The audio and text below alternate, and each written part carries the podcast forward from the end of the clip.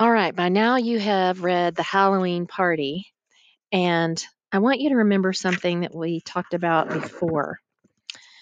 One of the things that we do is we synthesize information from two texts to create new in- understanding.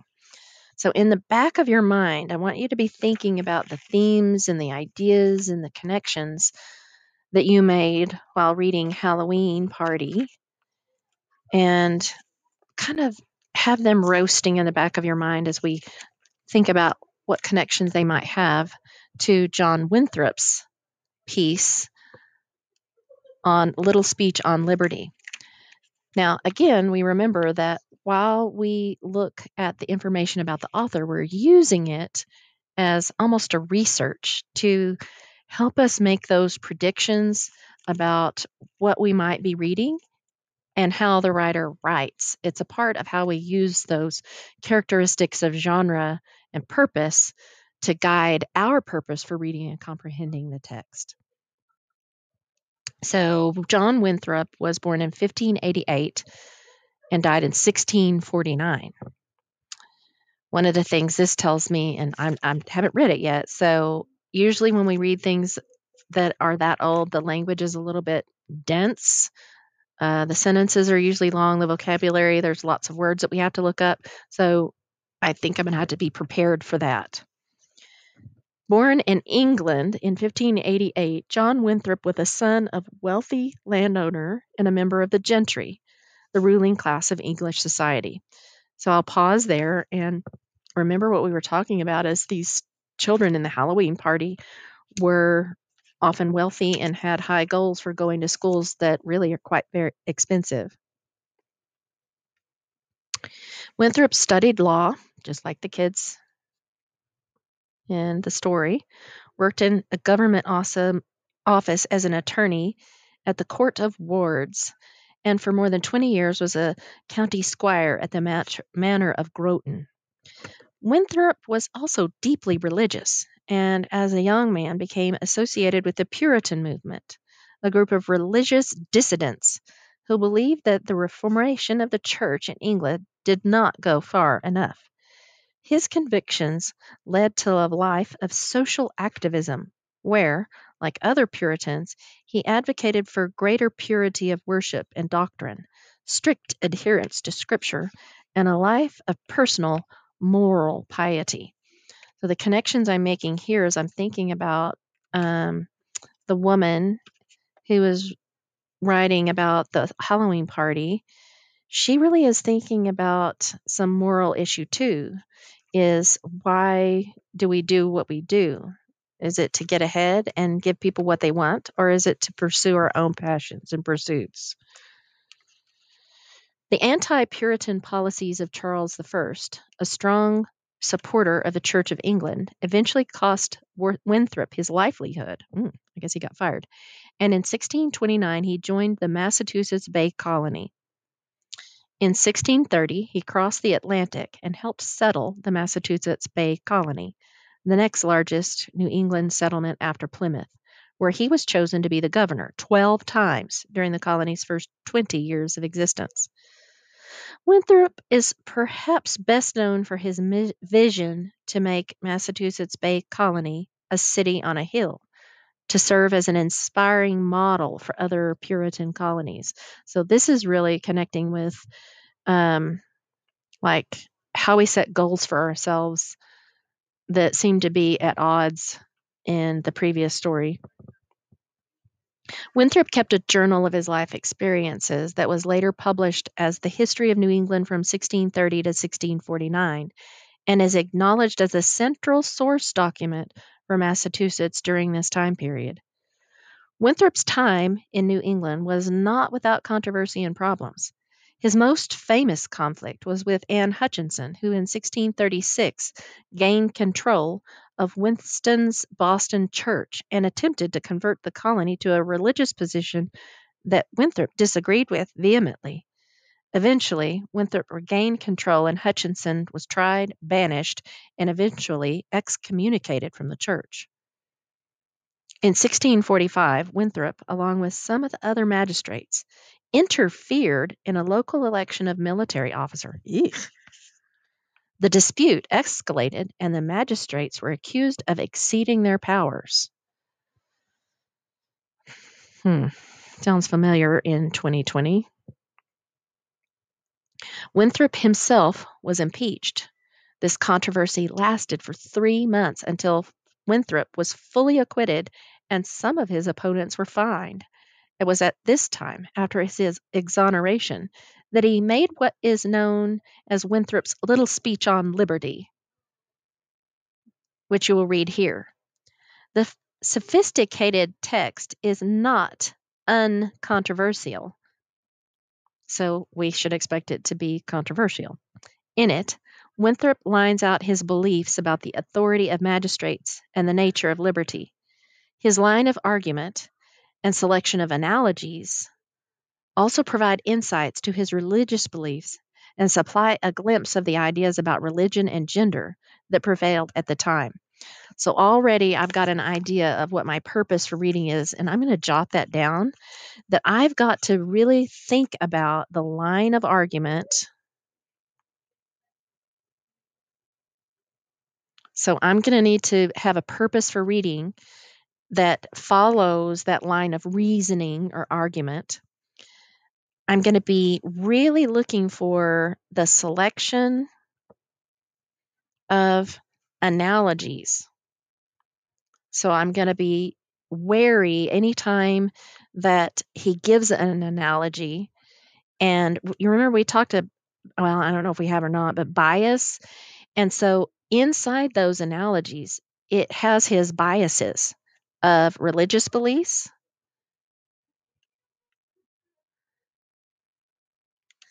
and beliefs about gender. So I've got to be alert when I'm reading that these things are going to be a part of how I comprehend this text. Okay, I've written down my purpose for reading. I'm going to look for the line of argument. In other words, his line of reasoning. I have to realize that this man is trying to guide my thoughts to his thoughts. I also have to remember that this is controversial. Some of the things that he is saying, both controversial then and now in modern society, probably, particularly because of the analogies he's going to use, because they're going to give me an idea about religious beliefs and about gender.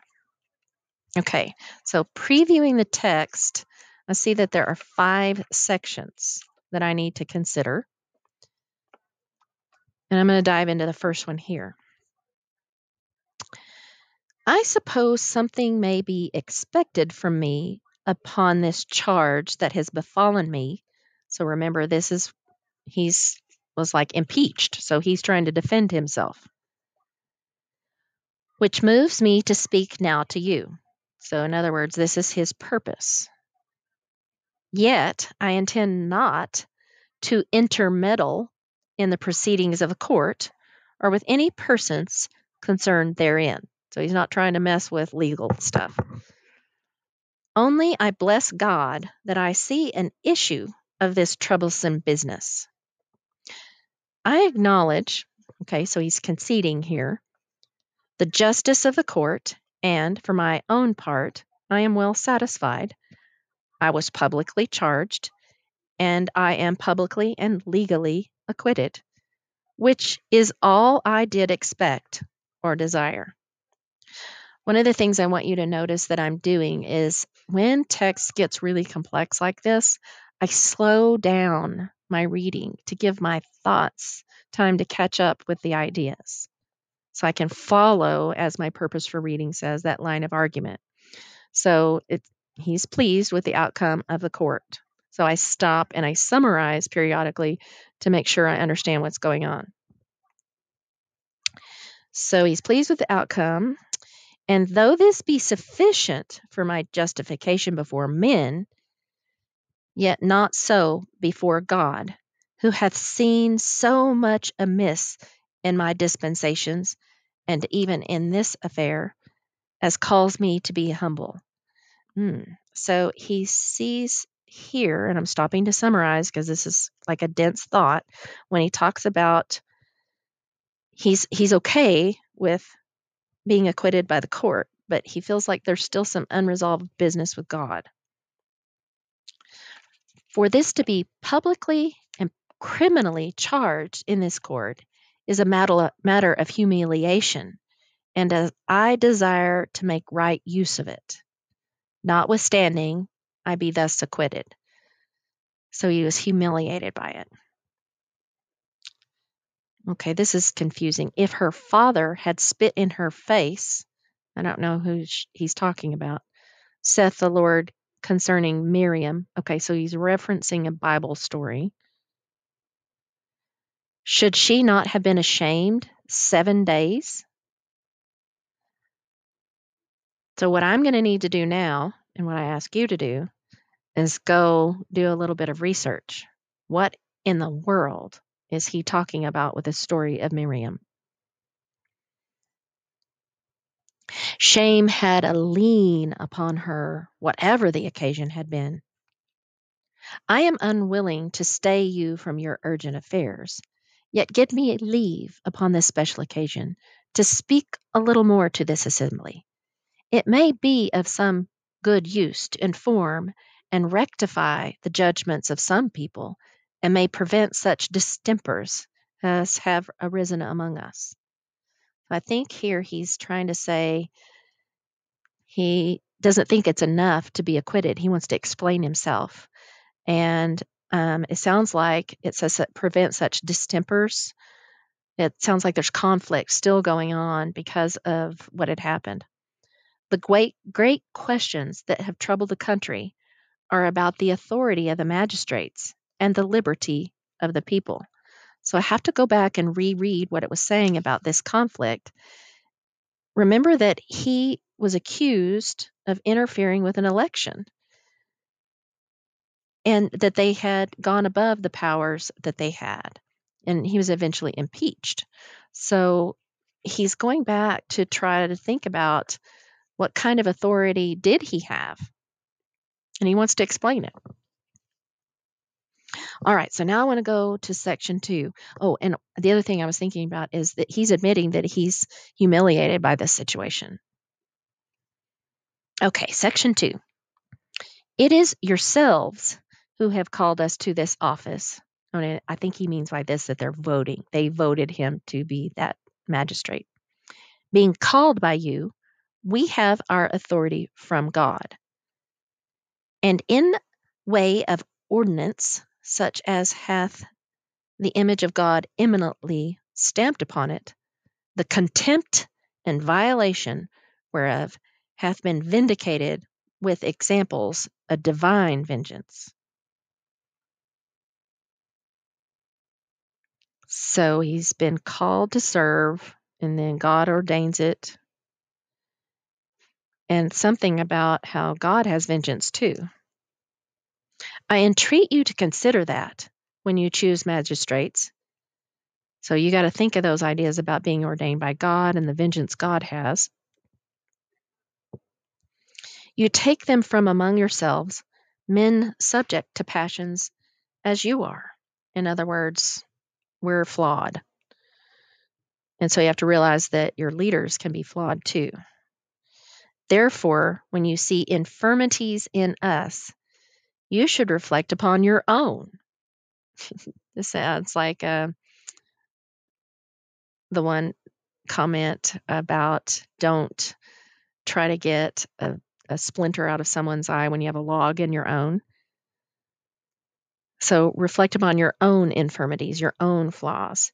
And that would make you bear the more with us. So you'll be able to understand our realities better as leaders and not be severe censors censurers of the failings of your magistrates when you have continual experience of the like infirmities in yourself and others.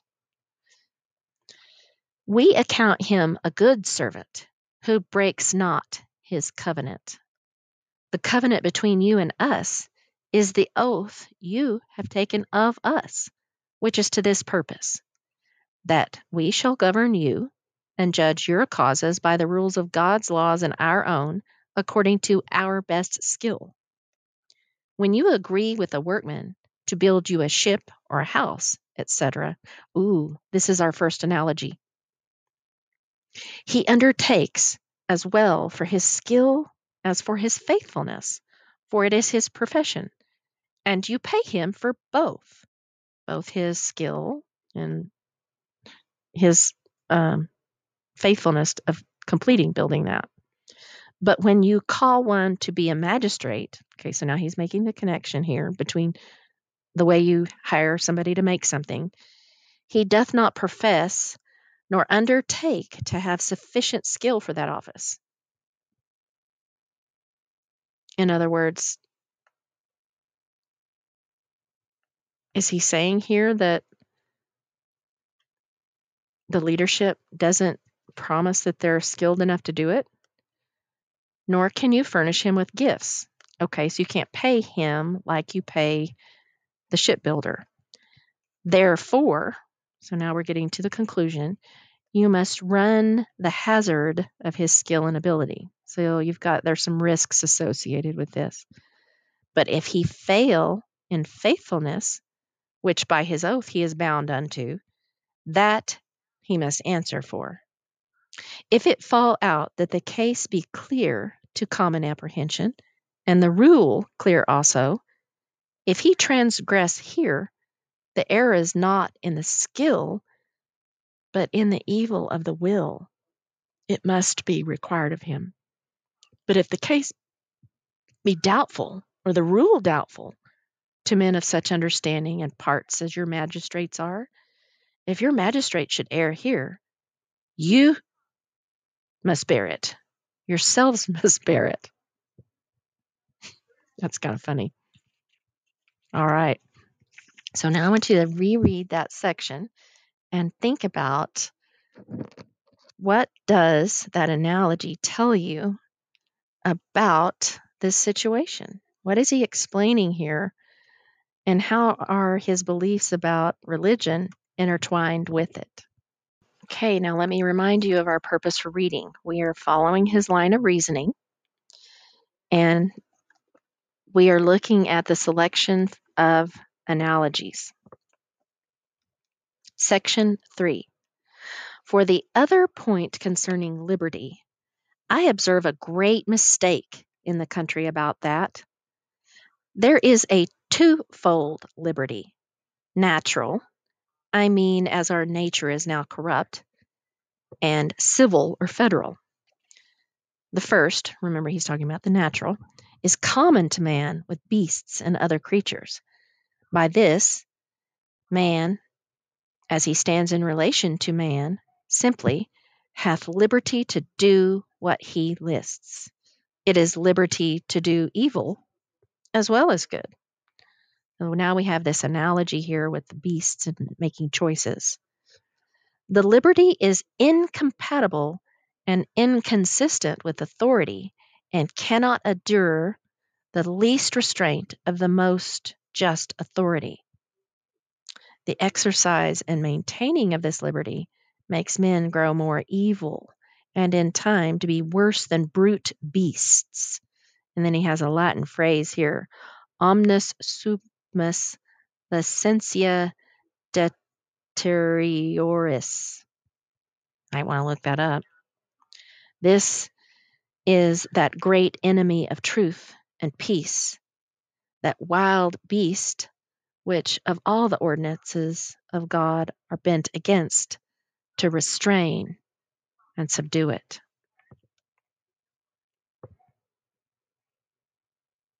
Section 4. The other kind of liberty I call civil or federal. It may also be termed moral in reference to the covenant between God and man in the moral law and the politic covenants and constitutions amongst men themselves. This liberty is the proper end and object of authority and cannot subsist without it. And it is a liberty to that only which is good, just, and honest. This liberty you are to stand for, with hazard not only the goods, but of your lives, if need be. Whatsoever crosses this is not authority, but a distemper thereof. This liberty is maintained and exercised in a way of subjection to authority. It is of the same kind of liberty wherewith Christ has made us free. The women's own choice. Oh, okay, here we get some of that gender part. We're going to see some things here about the beliefs at the time. The woman's own choice makes such a man her husband, yet being so choice and chosen, he is her Lord, and she is to be subject to him. Yet in a way of liberty, not of bondage.